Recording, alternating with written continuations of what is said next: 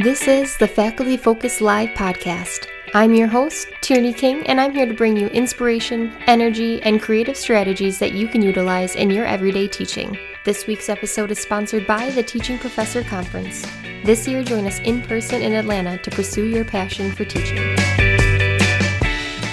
The syllabus. It's where everything lives, from due dates to policies to your office hours to who you are as a teacher. It's all encompassing. And with that, the syllabus can get pretty lengthy. It may even sometimes get overwhelming for both you and your students, and maybe even boring for students to read. But it doesn't have to be that way. In today's episode, we're going to talk about how you can add that creative flair to your syllabus, and then specific tools you can use to do this. We'll talk about how you can get your students to read your syllabus, and finally, what to look for when you're creating an inclusive and anti racist syllabus. To start, Jeremy Caplan talks about how you can view your syllabus as something so much more. In his 20 minute mentor, How Can I Create an Engaging, Student Focused Syllabus? Like the overture to a great opera, an amuse bouche before a wonderful meal, or the entryway to a gorgeous building. A syllabus serves a welcoming role for a learning experience you're creating it lays the foundation for a successful course. Let's refresh your syllabus with a creative approach. To engage students and bring your syllabus to life, let's rethink and update its form. So let's talk about what great syllabi really look and feel like. What do the best syllabi have in common? First of all, they're engaging. When Mozart wrote the delicious overture to Don Giovanni, he waved a magical wand over listeners in 1787 Prague. His short overture pointed to so many colorful melodies, moods, and mysteries that they could expect to unfold in the opera ahead. We certainly may not have the genius of, of Mozart, I, I certainly don't, but we can learn from his approach. Grab students' attention by giving them a delightful, curiosity inducing preview of what's to come. Instead of giving them legalese and formulaic fine print in your syllabus, give them a map of the exciting learning journey that you've designed. Give them a delicious amuse bouche. In addition to being engaging, the best syllabi are scannable. Great magazines have multiple entry points. I used to work for Time Magazine, and one spring we decided to rethink the table of contents as a place that could be more than just a list of page numbers.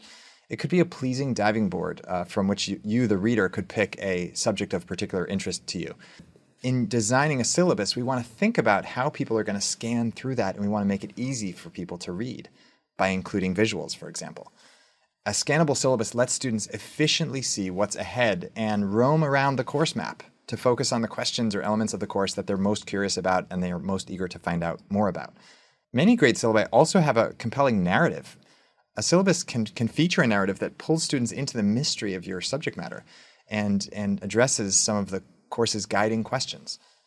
And it can certainly be visually appealing. It can be attractive, like a menu that shows enticing images of the food that you'll be eating when you uh, visit a restaurant. A syllabus can have visual variety, like a poem with ups and downs, lilts, and rhythmic cadences. Let's talk about some tools you can use to create that kind of a, a, a, syllabus that has that visual pop that I'm referring to. First is Notion, and you can find it at notion.so. Notion is a simple, easy to use, free document creation tool that allows you to embed images, videos, and audio files right into your syllabus, along with any other interactive kind of content that might be specific to your subject matter. You can even include tables that allow students to filter and sort just what they want to focus on when they're looking at what's ahead on your course.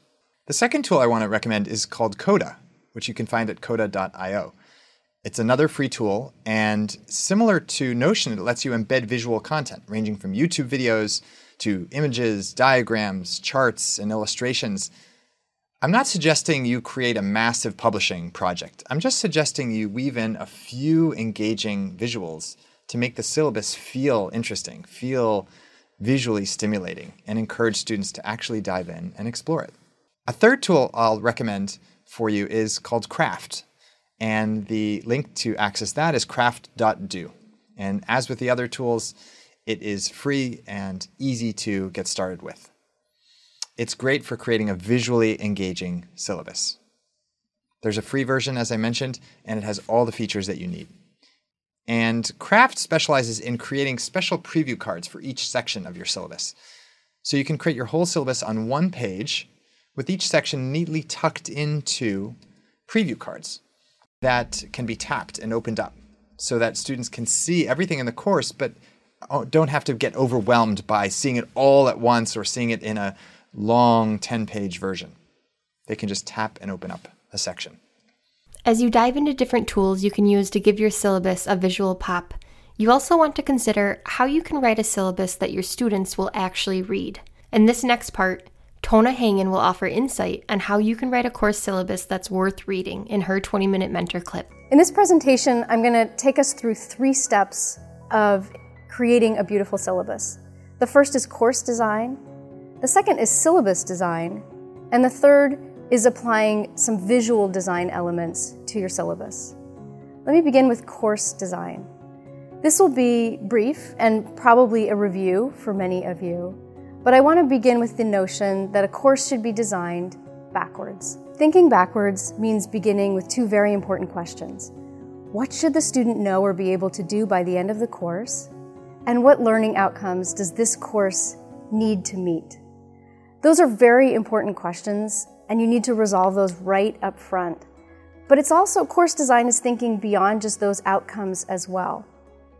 So, in a course design, given the answers to those outcomes questions, you think about what they'll do, their learning activities and their assessments, and what you'll teach, and what they'll do is different from what you'll teach.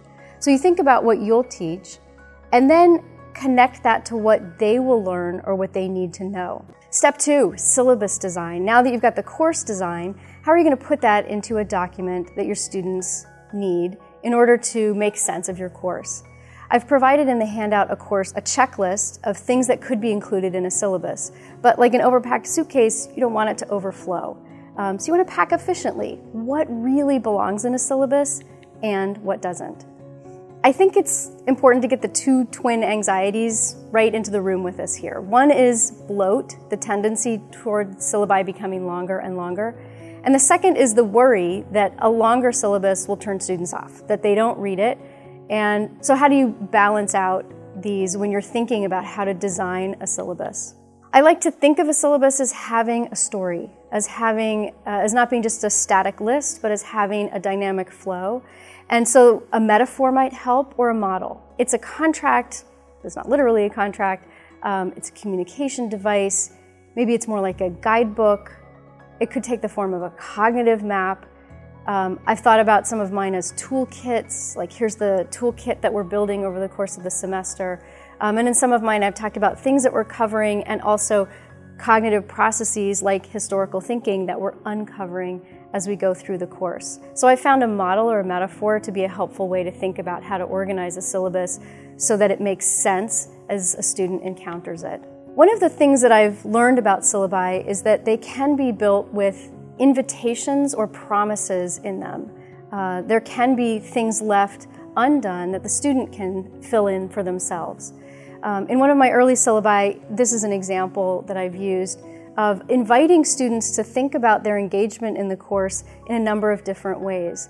Um, they might be beginners, they might be taking my course as a gen ed course, they might not really care about the content to begin with, or they might be a major and have a lot of involved um, prior knowledge, and so they might want more from it.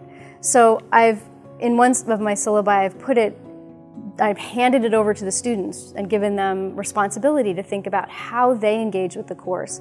Are they wading? Are they snorkeling? Or are they scuba diving? These aren't ABC ideas. It's not that the scuba divers are the A students and the waders are lower down in the grading. It's that any student can succeed at the level that they want to engage with the course. Um, I just want them to, to be conscious and intentional about how they're approaching their learning. Visual design is one of my favorite things to think about with a syllabus. I have many sources that I go to for inspiration for visual design in the syllabus. Think about a magazine layout, about how font is used, how images are incorporated, and what makes something engaging to look at. Think about cookbooks. One of the great appeals of a cookbook is that it provides you a visual image or a mental image of what the finished product will look like. And you want your syllabus to do the same thing for what the student's learning is going to look like by the end of the semester. And then a cookbook provides a complete list of all the things that you need in order to succeed and the instructions of how to put it all together. So cookbook's not a bad way to look both for, for metaphorical design and for visual design as well. A lot of cookbooks are just really fun to read. So, as a recap, a syllabus worth reading employs good course design. It employs good syllabus design in that it concisely communicates the course's purpose and design and its learning pathway so that it orients the students to your learning approaches in a way that invites their engagement. And most importantly, in its visual design, it reflects the instructor's style it tells the story and it shows creativity and intentionality and care in visual design. I think you'll find that students respond to that well and that it helps set the first positive impression and starts the instructor student relationship on a strong footing. Every course needs a syllabus. We all write them. I want to encourage you to make your syllabus even more beautiful. Creating a beautiful syllabus doesn't stop here. For educators looking for ways to close the gap between privileged and minoritized students, Amy Mulnix demonstrates how to improve the success of minoritized students through implementing an anti racist syllabus in this 20 minute mentor clip. An important part of my job is to actually work with our minoritized faculty to reduce the barriers to their success in achieving tenure. Part of the reason I love my work is that I get to work with faculty on inclusion, diversity, equity, and justice. My own experience and that of working with my faculty has really indicated to me that at the start, at the outset of trying to become a better educator for our minoritized students, of becoming a better anti racist educator, we often fall into a trap of thinking we can change a couple of our pedagogies to be more inclusive that we can incorporate an evidence based practice that's shown to close opportunity gaps for our students who are Black, Latinx, Indigenous, or even our international students.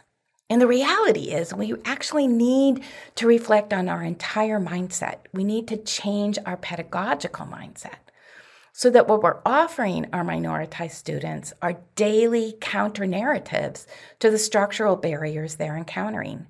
We need to consider the stereotype threat, the macro and microaggressions that they're encountering, the imposter syndrome that they might be feeling. So we need to be providing an ongoing counter narrative. And that's not just about changing a pedagogy here and there. So, what do I mean by syllabus? Let's talk about that a second before we uh, head into the content.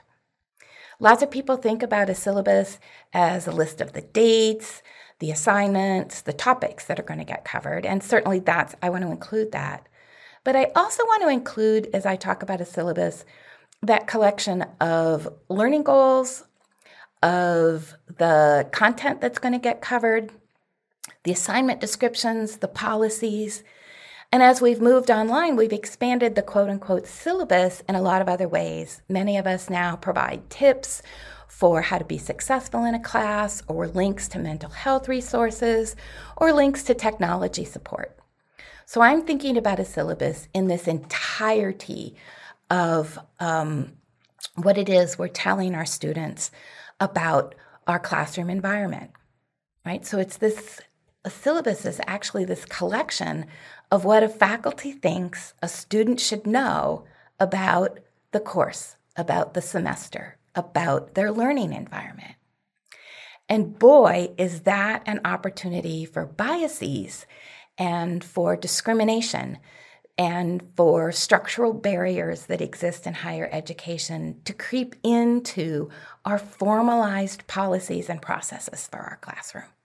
All right, let's look at some syllabus examples and think about how we can be doing things differently, how we can be creating an anti racist classroom. This first example is an academic integrity statement. I know from working with faculty that they typically um, include an academic integrity statement that is a link to the student handbook. And they make a statement that makes it clear to the students that the faculty member expects the student to follow the policy that's in the handbook. This is, I'm going to give you an example of a really different approach. So I'm going to go ahead and read this to you.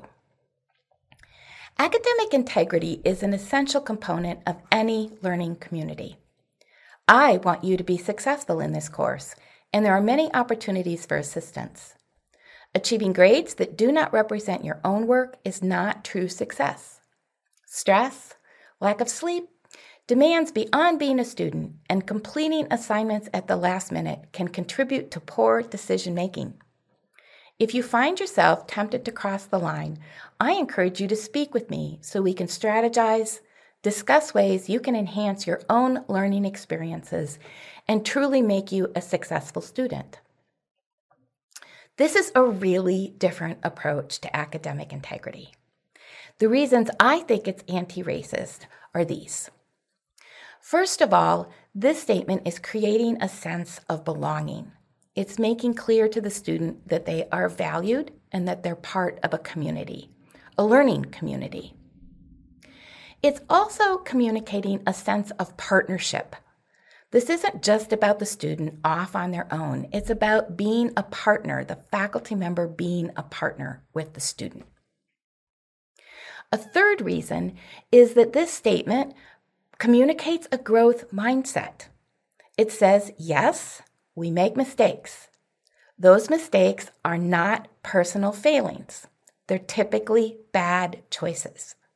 Here's the things that lead up to those bad choices, and I believe you have control over making decisions that are different than those bad choices, and I want to help you do that. Another way that this is anti racist is that this statement is actually providing a great deal of transparency I'm defining what I mean by academic integrity. I'm defining the circumstances when students are tempted not to follow academic integrity policies. And I'm making clear that I want to be of assistance to them. This is also anti racist because it values the particular student's identities and a diverse set of identities. It's recognizing that students often have lots of other things happening in their lives and that as part of the classroom experience, I want to value that. I want to recognize that as their faculty member. Whether you're driving to work or you just need a 15 minute think session, we hope the Faculty Focus Live podcast will inspire your teaching and offer ideas that you can integrate into your own course. For more information on the resources included in this episode, please check out the links provided in the episode description.